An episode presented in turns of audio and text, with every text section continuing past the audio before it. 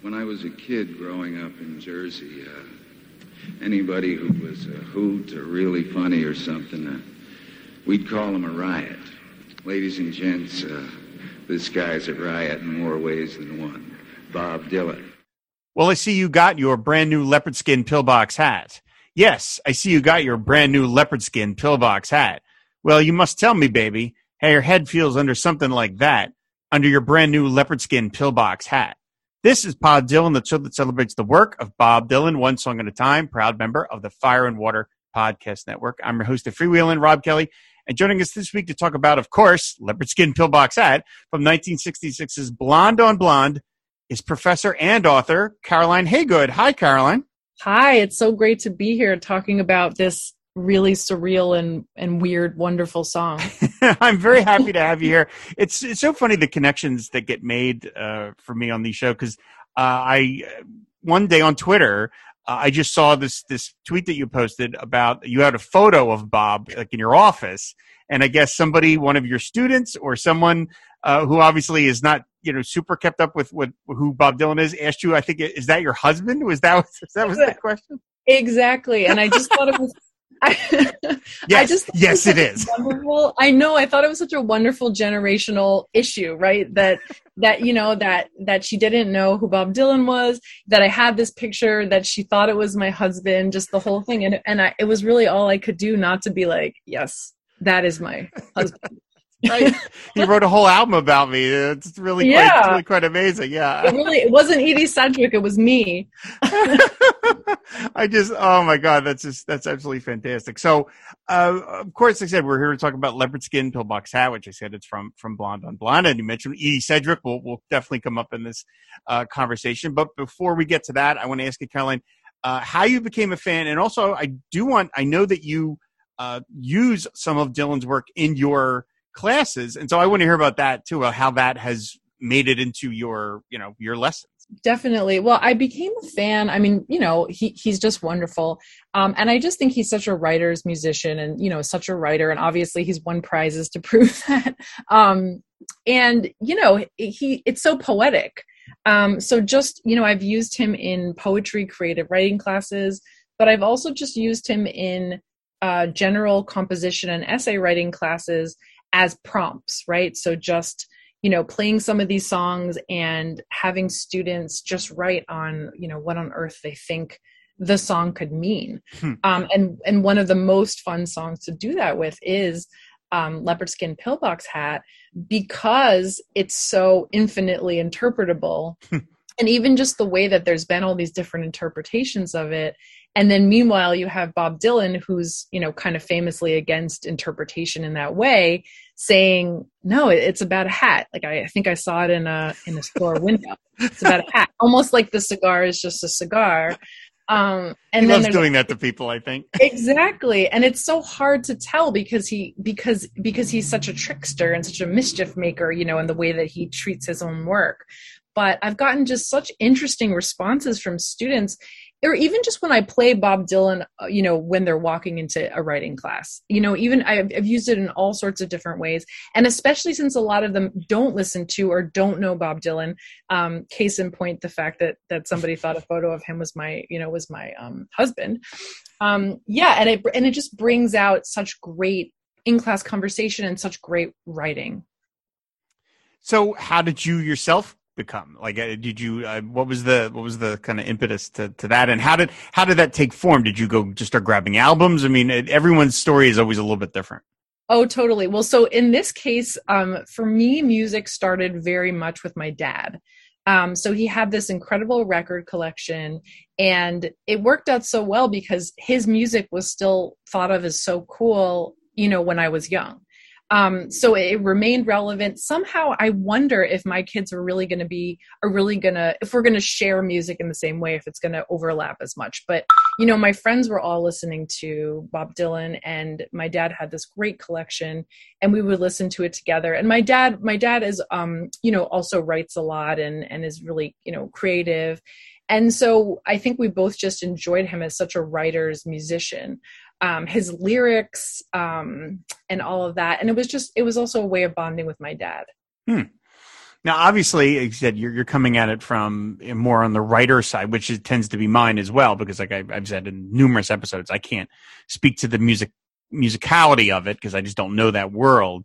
Uh, so obviously we're quoting lyrics heavily, but like, so obviously the voice was, it worked for you because there were a lot of people who love to kind of pay Bob that backhanded compliment of, well, he's a great writer, which is leaving out the whole other half of the performing artist part. Yeah. But obviously when you heard the voice, it was the marriage of those two things. It was you, you, it was like, oh, I also, I like what he's saying, but I also like the, literally the tone of how he's doing it.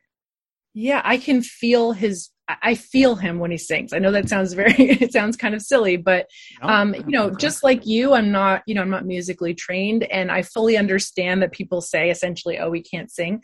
But it depends on what you think someone's trying to accomplish when they sing, right? Like are they, you know, are they on key? Are they, you know, you know, do they have melodious tones? Or is there something soulful and kind of ineffable about it? Something that you can't quite put your finger on that really, really moves you. And i feel like that's what that's the effect that he had on me. So i can't tell you about you know this is i mean i can say oh this is electric blues because i read something online. Do you know what i mean? But i don't have like sure. deep knowledge. Um, but i can tell you that that you know he can make me cry just with his voice when he's not saying anything sad or happy mm-hmm. um, just this visceral reaction. And so yeah it's the combination of this voice that just comes up from you know i don't even know where and then these lyrics that are incredibly poetic um sort of very shallow and very deep at the same time if that makes sense. Not shallow but like very fun and funny and you could just say oh he's just having fun or they're infinitely interpretable um, and something about that combination mixed frankly with the fact that i was you know bonding with my dad like a girl with her dad um, just the whole combination of all of those things. And i love to bring it into the classroom and also ask students you know what music did they listen to with their parents growing up? What is the is is there a general reaction you have from from the classes when you do this? Is it just there's a pocket that that are really into it and then there's some that are like mm, maybe and then there's another third that are like yeah whatever or does it change depending on the ages of your of your students? I mean so so my students are are all somewhere between obviously like freshman and senior years right? So somewhere between like 17 and 21 but i do also have um, sort of like older students who know bob dylan very well.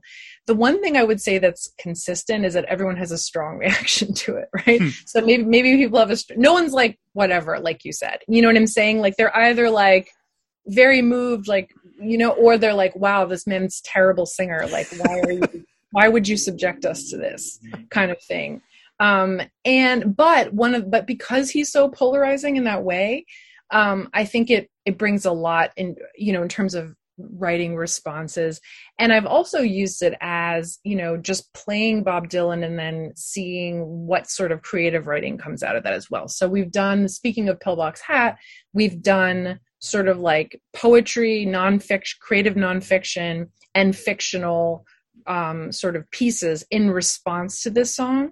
Um, that they could sort of respond in any way they want to this song, but um, but it has to be this particular song, right? As a as a prompt, and I've just gotten, so, you know, I mean, really limitless different um, interpretations, but always strong reactions, and I think that that's really important when you're using music for your writing. Like I, I almost never write without having music on. Hmm. Um, and so, and actually, I listened to Pillbox Hat a ton while I was writing.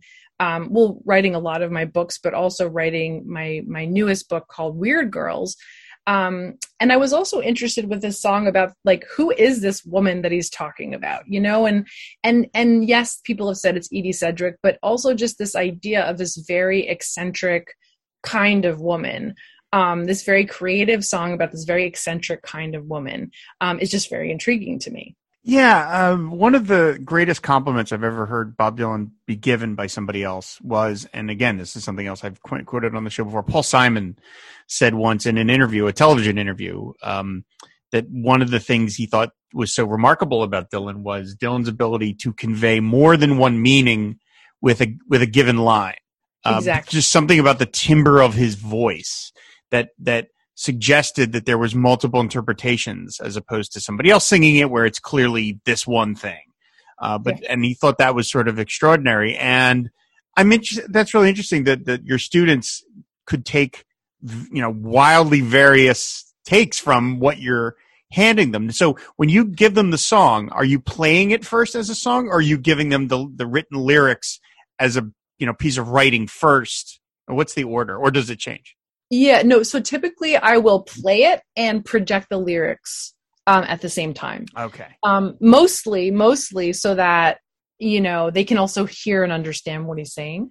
Um, and I've gotten such great, I've gotten such great reactions from students, and one of them was to connect um, this song to the to Nathan Rabin's concept of the manic pixie dream girl.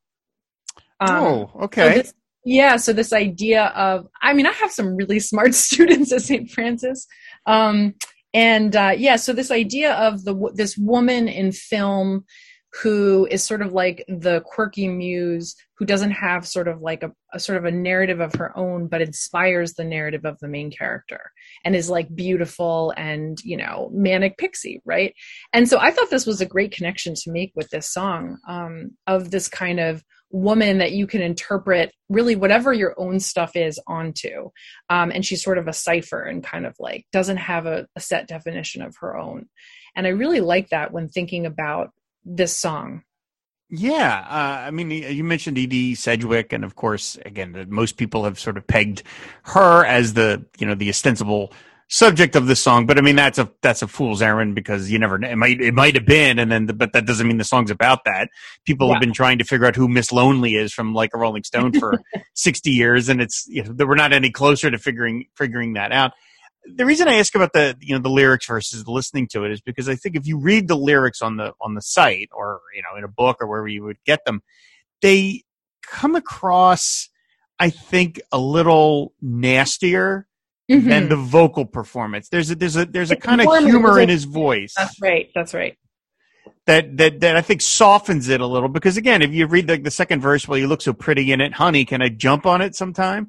Yeah, I just want to see if it's really that expensive kind. You know, it bounces on your head just like a mattress balances on a bottle of wine. You know, uh, meaning you know not very well. You bring your your brand new leopard skin pillbox hat. He the, the the narrator to me really sounds like a dick. Uh, he's really being mean to this person, but then you hear the I think when you hear the performance, especially the one that's on the on the Blonde on Blonde, we'll talk about some of the alternate takes that are even kind of goofier in their own way. It it has to me just a less nasty vibe to it. I don't know. Do you agree with that? It does. I think. Well, as you said, it's funnier and it's also warmer um, I think when you hear the you know the vocals, and I also think it's um, like flirtier and more sort of erotic than it might sound if you just read the lyrics. Like eh, you know, there's this you know there's this like double entendre to a lot of it where it's sort of like can I jump on that? It's like, you know what I mean? Like it's it's like yes, destroying the hat, but also like all these different ways of talking about, you know, his desire and also kind of his repulsion for this woman at the same time um, that I find really interesting in the song. And like you said, there's these, there's really this like, you know, different valences to the song at once. Um, you sort of like, um, you know, his being very attracted and repulsed by this, um, by this woman, um, and and this kind of kind, not kindness, but there's a warmth and also, like you said, um, sort of an attacking, uh, uh, more aggressive quality to it. And then, of course, there's like as we've talked about, all the different ways it can be interpreted. One of the one of the interpretations I find interesting is the connection with Jackie Kennedy. Mm-hmm. Um, you know, because she wore she famously wore that that pink pillbox hat the day that you know Kennedy was assassinated. And I found I find that to be also another sort of interesting you know interesting connection especially with like edie sedgwick and the fact that warhol had done a famous you know ha- has his own famous image of jackie. And I, I, think it kind of puts dylan in conversation with the sort of like politics and culture of of that of this time more so than it is about any particular one woman. Do you know what i mean?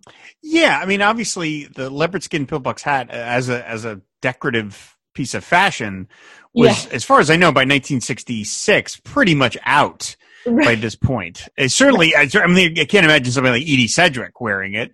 But yeah, so you're like, okay, well, who's the most famous person at, at, at the time? Well, Jackie O. All right, well, what? Okay, so what is he?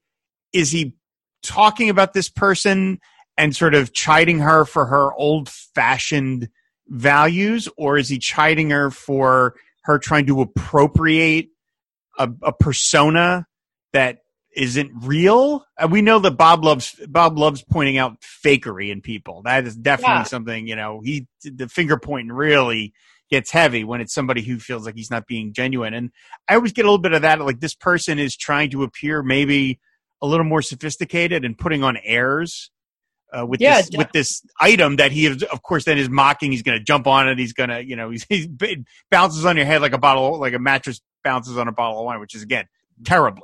You know, you look terrible in this. Yeah, definitely. And and also just as you say, like he's kind of mocking sort of American culture and pop culture in general. Like even the fact that it was a that that those hats were worn in the military. They are. Yeah, this is something this is something that I found out when I did like further research on the song with my class. That that one of the this sort of like that sort of hat, the pillbox hat, has also been worn in the military. So I, I we also started wondering as a class, you know, is this and you know he's obviously has his sort of famous anti-war sentiment and kind of like critique of America. So we were thinking about, you know, to what degree is this kind of just a critique of American sort of values and and and this sort of thing. At the same time though, since he's so famously anti, you know, these deeper readings, I'm I'm talking with my class about like want to be careful not to, you know, create this like scholarly pretentious reaction Yeah, when he yeah, also, right.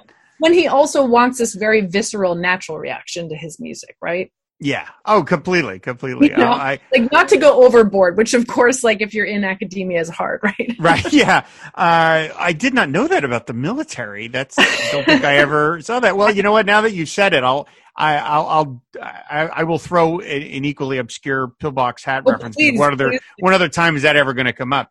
Um, Please. the character of Black Widow, you know, in all the Marvel movies played by Scarlett Johansson, play, you know, she first appeared in the mid 1960s, and when she was when she debuted, she was a villain. She was an Iron Man villain. She's she later got turned into a hero and has been a hero ever since. But her first costume features a pillbox hat. She's literally Oh, wearing a pillbox hat because she looks like Jackie O. And now they got rid of that costume very quickly because I think the artist and Stan, the co-creator Stan Lee, realized this is a little impractical. we have somebody swinging through the city and punching Daredevil wearing a pillbox hat, but that was her. uh, She looks like Jackie O as a superhero. That was her first oh, I love that. So, I so, love yeah. that. See, I didn't know that. I'm gonna put, I'm go. gonna add this to my to my arsenal of pillbox hat. full reference. of useless comic book trivia over here, and I, I only get to dispense it on the show uh, just occasionally. Um, some more. Yeah. so he continues on. He says, Well, if you want to see the sunrise, honey, I know where. We'll go out and see it sometime.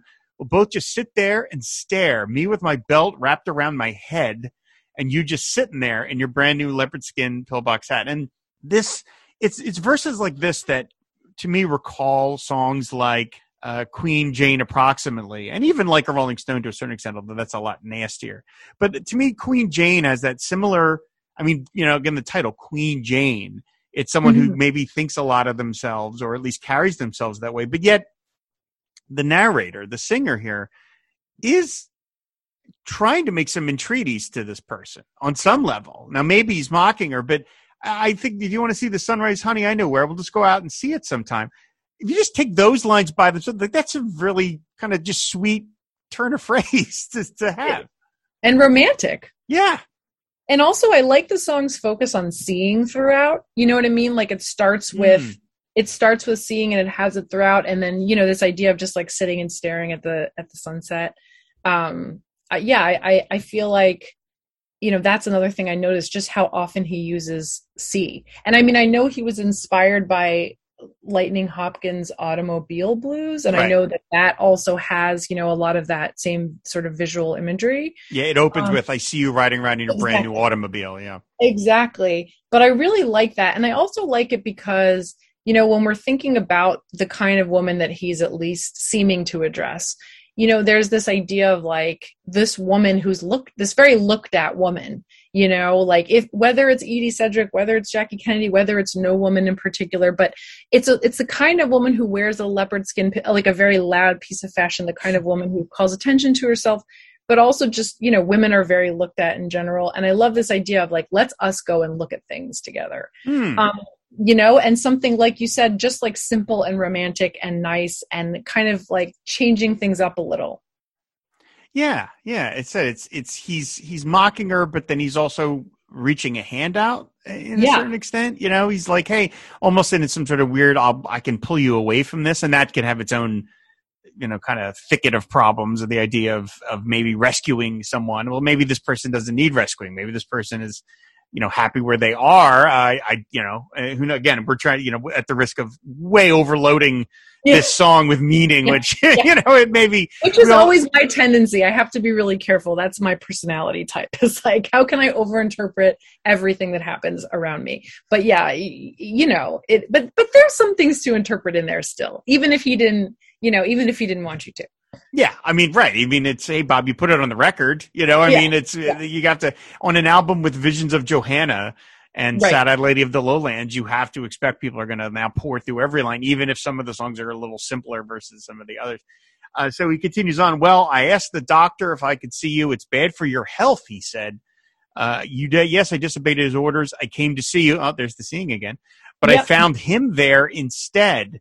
You know, I don't mind him cheating on me, but I sure wish he'd take that off his head.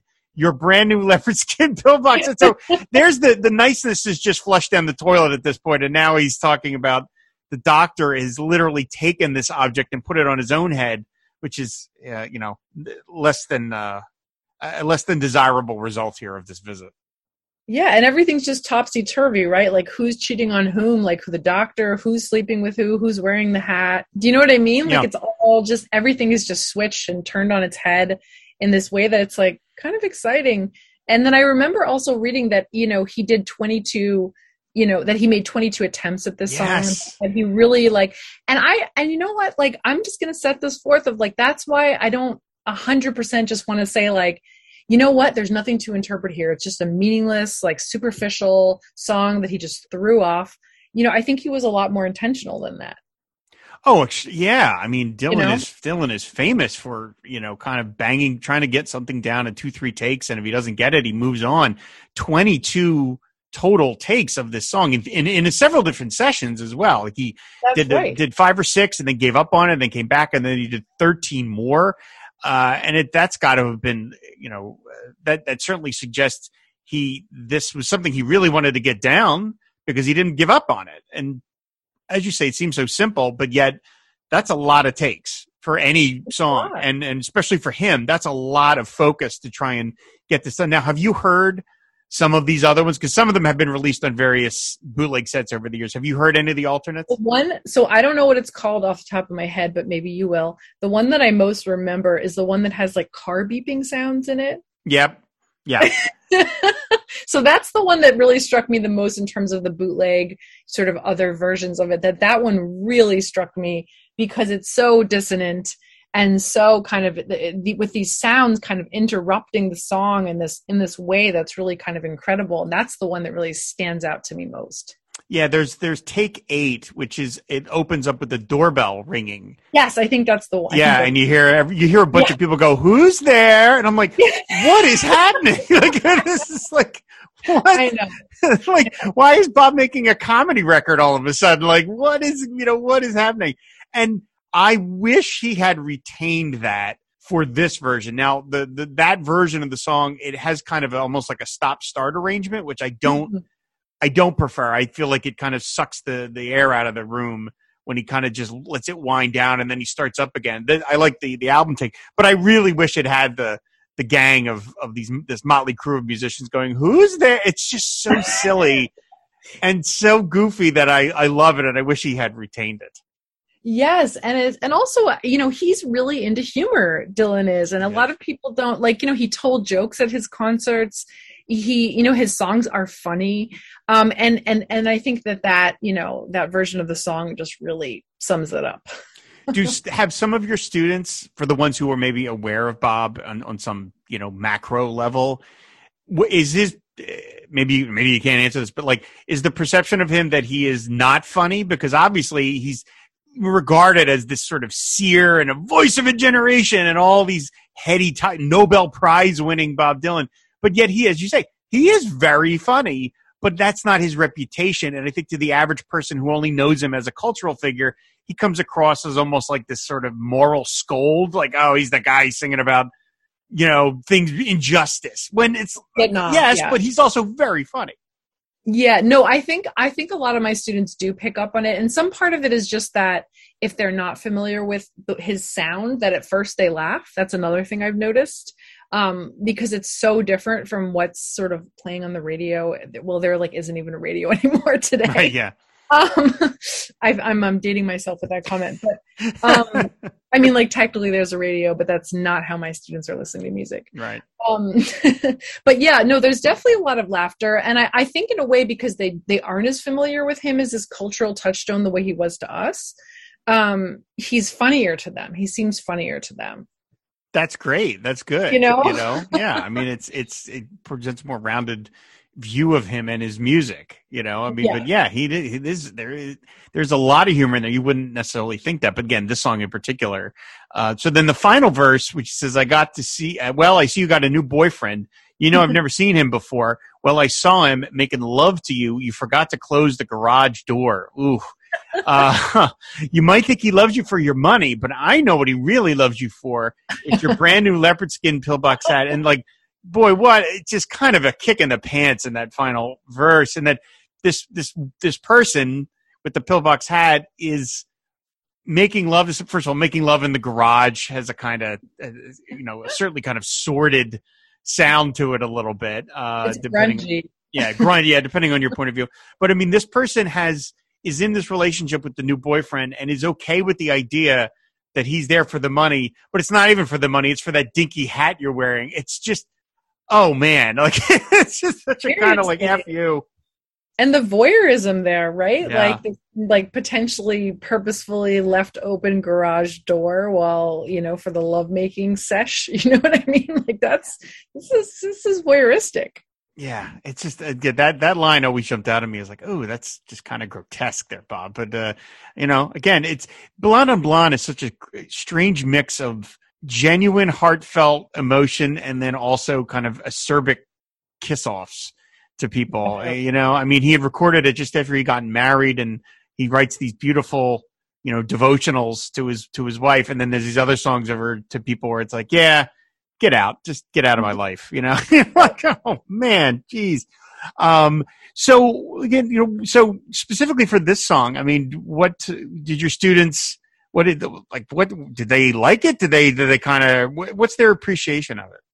i feel like well in terms of you know when we discuss their responses to it or reactions to it i feel like the biggest thing that i would hear is the idea that it isn't just about a hat Yeah. you know that like that that this hat is standing in for so many possible other things um, and that's what i've most enjoyed um, you know reading their essays about or even reading their creative responses that that you that sort of use an object that's imbued with all these other possible meanings. Um a- and even even ways of talking about a generation or a whole culture or a whole you know something much larger. Um i had a student who um you know used a desk to represent like the whole kind of like college student struggle today you know um in a poem like after listening to the song so this idea of a an object that you know that is that's grown so heavy with all the meanings that have been sort of heaped upon it um, is one of the biggest reactions I've gotten, um, at least from students, Hmm. uh, when we when we look deeply at this song. Hmm, interesting. Now, live wise, uh, this has been performed 535 times, which again, for, Wow. for, for most artists, that would be a gargantuan number. For Bob, it's kind of a middling number. Um, it, you know, it was part of his The Electric set the minute he went on tour with the Hawks, and he's been performing it, you know, basically on and off. His last performance was in 2013, which again, you know, for most people, uh, most uh, performers, that's a lifetime because that was a decade ago. But in the in the annals of Bob Dylan, that's just kind of a blip. You know, like well, it might come back into the set list. You never know. Um, and I will say, um, there was when he got his Kennedy Center honor in 1997, uh, introduced by Gregory Peck. Um, which you know, wow. Uh, he, Yeah, wow. Yeah, wow. Um, he- they played a montage of performances of his of different songs, and they play a clip from this song, and it's an incredibly more honky tonk version of it. Uh, I'm not sure who's playing piano in it, but you they just they play about ten seconds of you hear him singing. Well, I see you got your, and then you hear ba bum ba bum, and whoever's playing piano like is really giving it this wonderfully barroom honky tonk sound, and I love it. And this was 1997. This is just pre-internet. So I had no idea where that version was, and I eventually tracked it down. It was part of the the Royal Albert Hall shows that he did. Um, Oh. But and it's you know, but uh, for years I didn't know what it was because I was like, oh, I want to hear that version because I just love that barroom sound that he brings to it. And again, some of the live versions have been you know quite remarkable. I really enjoy some of them. Um, John Mellencamp covered it at the 30th anniversary concert along with like a Rolling Stone. Uh, but uh, so yeah, he would you know he gave this a lot of outings in the 2000s. If you look through the set lists, it's from 2007 to 2013. He's performing it a couple of dozen times every year. So obviously, it's something that he felt you know worked well live, and he was able to put something across. So obviously, he enjoyed it. But then again, he's you know then it's retired, and that was it. It was released as a single in, on April 24th, 1967, edited down to two minutes and 20 seconds.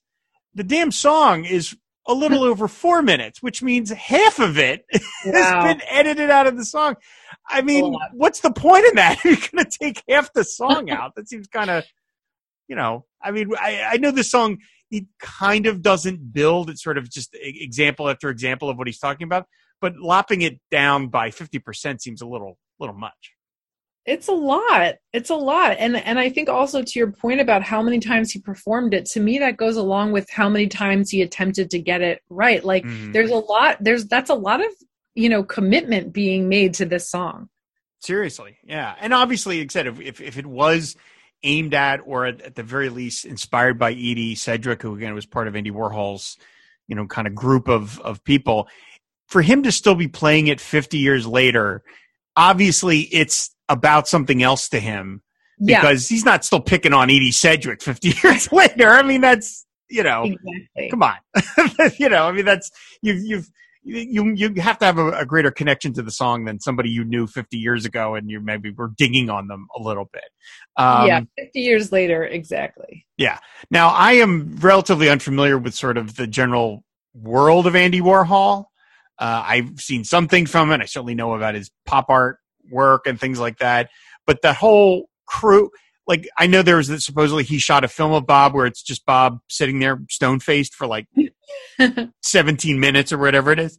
Yeah. I, I, I have to say that every time I've interacted with anything in the world of Andy Warhol, I just kind of go, "Mm, yeah, not really getting it, and move on.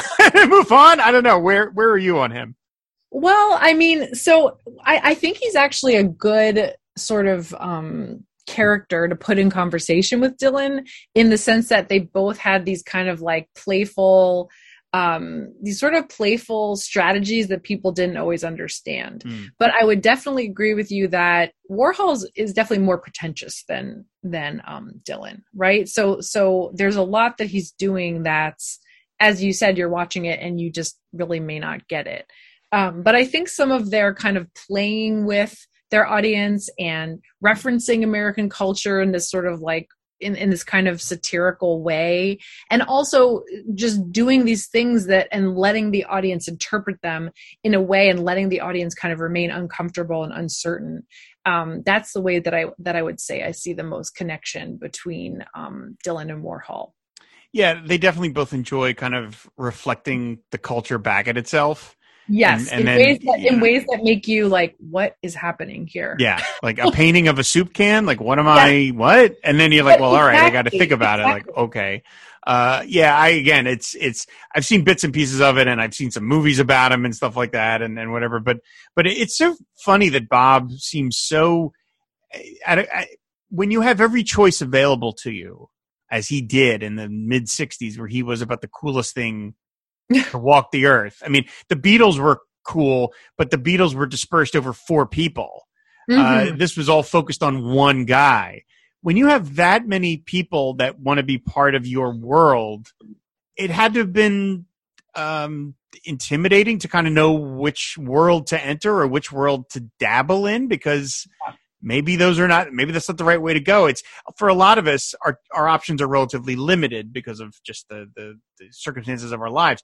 But someone like bob dylan he could have been part of any group and they would have welcomed him because of the reflected glory of having bob dylan be part of it. Exactly. I, yeah. And and I, and I think he did you know think about who he was interacting with and what you know what he was getting involved with. Right. And then you think about after blonde on blonde and what does he do he strips everything down it's just him and the band up in you know up in uh, upstate new york uh, just recording these little you know, kind of like old timey folk songs almost you know just completely taking everything away from what he was doing with with this song. So yeah, I mean, it's it, the Leopard Skin Pillbox Hat. I will say has never been one of like my all time favorites. Um, even on the record, even on Blonde on Blonde, but just as a general song, I've seen it performed live a couple of times, and I've seen Bob, and I go, okay, it's fine. it is interesting to me that it's a song that he has not really uh, ever changed. Uh, musically yeah. and lyrically, it's kind of the same song. And again, when you think about other songs that just constantly morph, this is like for the most part, the words you're going to hear him sing, there's some live versions you can find on YouTube. It's the song that you're going to see here. And so it's, you know, we were talking about that. It took him 22 takes to get to it, but it was once he got it, he's like, yeah, I got it. I got he it. He got it. Once it. he got it, he held on. yeah. Yeah. He realized that, that, that was it. So, and I got to wonder, like, you know, did this make it to like Jackie O or something? Did she, was that, was that in her orbit?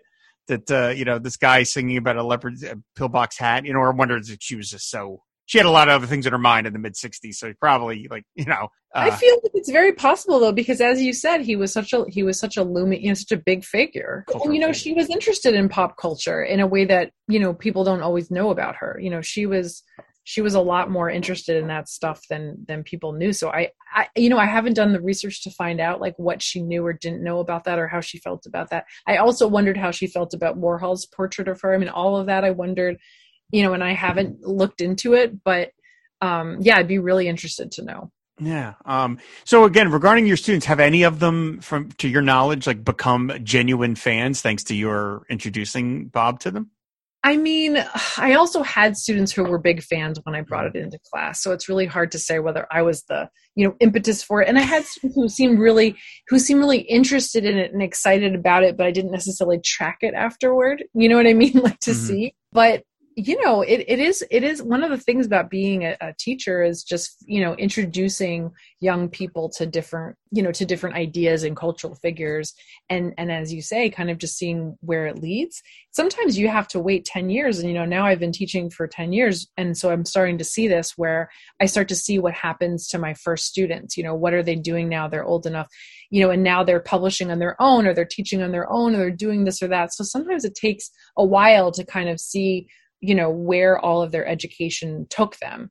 Um, and i love seeing that. And i would love to see oh my gosh i would love to see one of my students you know do something with bob dylan down the line because i introduced it. But you know i certainly don't um, don't put that kind of emphasis on what i do like oh it's gonna you know it's gonna be what i do that's gonna determine what they do now you mentioned uh, to me uh, before we ever recorded. Now you've mentioned you've brought up some of his other songs. Is there any sort of um, way you go about that, or is it just what just what strikes you and you feel like it's it's something you can then present, or, or do you have some sort of a way of deciding what what songs you do want to bring up to them? I mean, yeah um, i mean so so so much of it has been just you know whatever i was obsessed with or listening to at the time or really into. But i guess another motivating factor would be um, for me would be the the writing involved. Since since i was using them all in writing classes whether whether it was academic writing or creative writing um, and an, another song that students uh, were really interested by the writing of that isn't as popular of a song right? So the visions of johanna and all that you know i don't think would surprise you but um, was one more cup of coffee. Hmm. Okay. It's a song that they were really that they really liked the structure of and kind of were, were really interested by. But yeah i mean a lot of the songs i brought in sometimes i brought them in because i would say like you know here here are some of his famous songs and then here are these other songs you know as a way of kind of introducing. Um, maybe it was what i was listening to um, maybe it was something that you know we were reading or we were dealing with or a certain kind of writing or a certain kind of symbol or a certain kind of approach or whatever it was um, and i think with pillbox hat it was just I, I like to bring it in kind of as a riddle mm-hmm. you know like here this is what do you make of it I really, uh, now that you've mentioned it on the show, I really like the idea of the manic pixie dream girl being the sort of the focus of the song. That really, I've never considered that. So whoever, whichever student of yours came up with that, I like that a lot. That, that to me, that that has there's a lot of material to mine there of the idea that that's who kind of is the the figure of the song, and of course that's a a phrase that's been introduced to the culture recently, but but it's always been part of the culture. Just didn't have that name thanks to now that now that it has been thanks to Nathan Rabin, I believe, like you said. But uh, that's I, I like that a lot. Like, I'm hearing, it, I'm like, oh, that really makes me think of the song a slightly different way. Right, I know. It's she's like an early MPDG or whatever it's called. right. And I, I, when I wasn't sure if it's Rabin or Rabin, but yeah, he's certainly. And I know that he's sort of had to contend with the fact that he, you know, that he coined this phrase, and he's kind of had to defend it and talk about it and and I, know I he needs to be known for more than just this one right. thing you know and I don't want to pin sort of pigeonhole him but yes this this was something that a student said that I thought was really interesting yeah that is that is was that was that a male or a female student if you can it was a female student okay not surprisingly I only say not surprisingly because in a way you know I mean, you know what? I have lots of I have lots of um, male students who are insightful about how women are treated in our culture. So it's really unfair to say, but this particular student was very insightful when it came to you know how women are perceived and treated. The, some of the views that um, the singer has, again, I will call the singer, not Bob yeah. Dylan, because it's Bob. It's not Bob Dylan. It's the singer. But some of the attitudes aimed at um, ostensibly women in these songs can be a bit withering yeah. And does that, you know, listening to it 50 years later, I mean, it's not exactly fair to compare things that were made 50 years ago and say, well, they don't meet the standard of what we think about them now because, well, it's, it's half a century old and, th- you know, not everything holds up or things age differently. But I mean, is there, do you feel like Bob Dylan can, can sometimes veer into that a little where it's maybe a little on the, not misogynist side, but I mean, obviously it's, it's a point of view. If it's a male point of view, it has to be because it's, it's a male writing the song and singing the song. But can you feel like sometimes it can, and at least maybe on some of these songs, it gets a little much. I feel like it's that can be like, oh, okay, he's being a little, little hard on people. I do, I do, um, and I think it's why I've been so led to think about how to interpret him. Um, you know, and like to what extent is he expressing sort of his as you you know you said sort of like the speaker of the song right like to what extent is he expressing in any given song just like writers right? Like we know when when i teach poetry we talk about right the speaker of the poem exactly like you said. It's not necessarily the author and the speaker not always the same. So i always think about and i think about with my students because you always want to think about this when you're reading but yeah to what extent is do we take this do we take him at face value? At what extent are these to what extent are these his views? To what extent is he maybe even critiquing these ways of treating or viewing mm-hmm. women? So it's like it's very hard to say and um and i'm and i've certainly thought about that a lot over the years. Yeah i many years ago i read about uh, this theory this this term.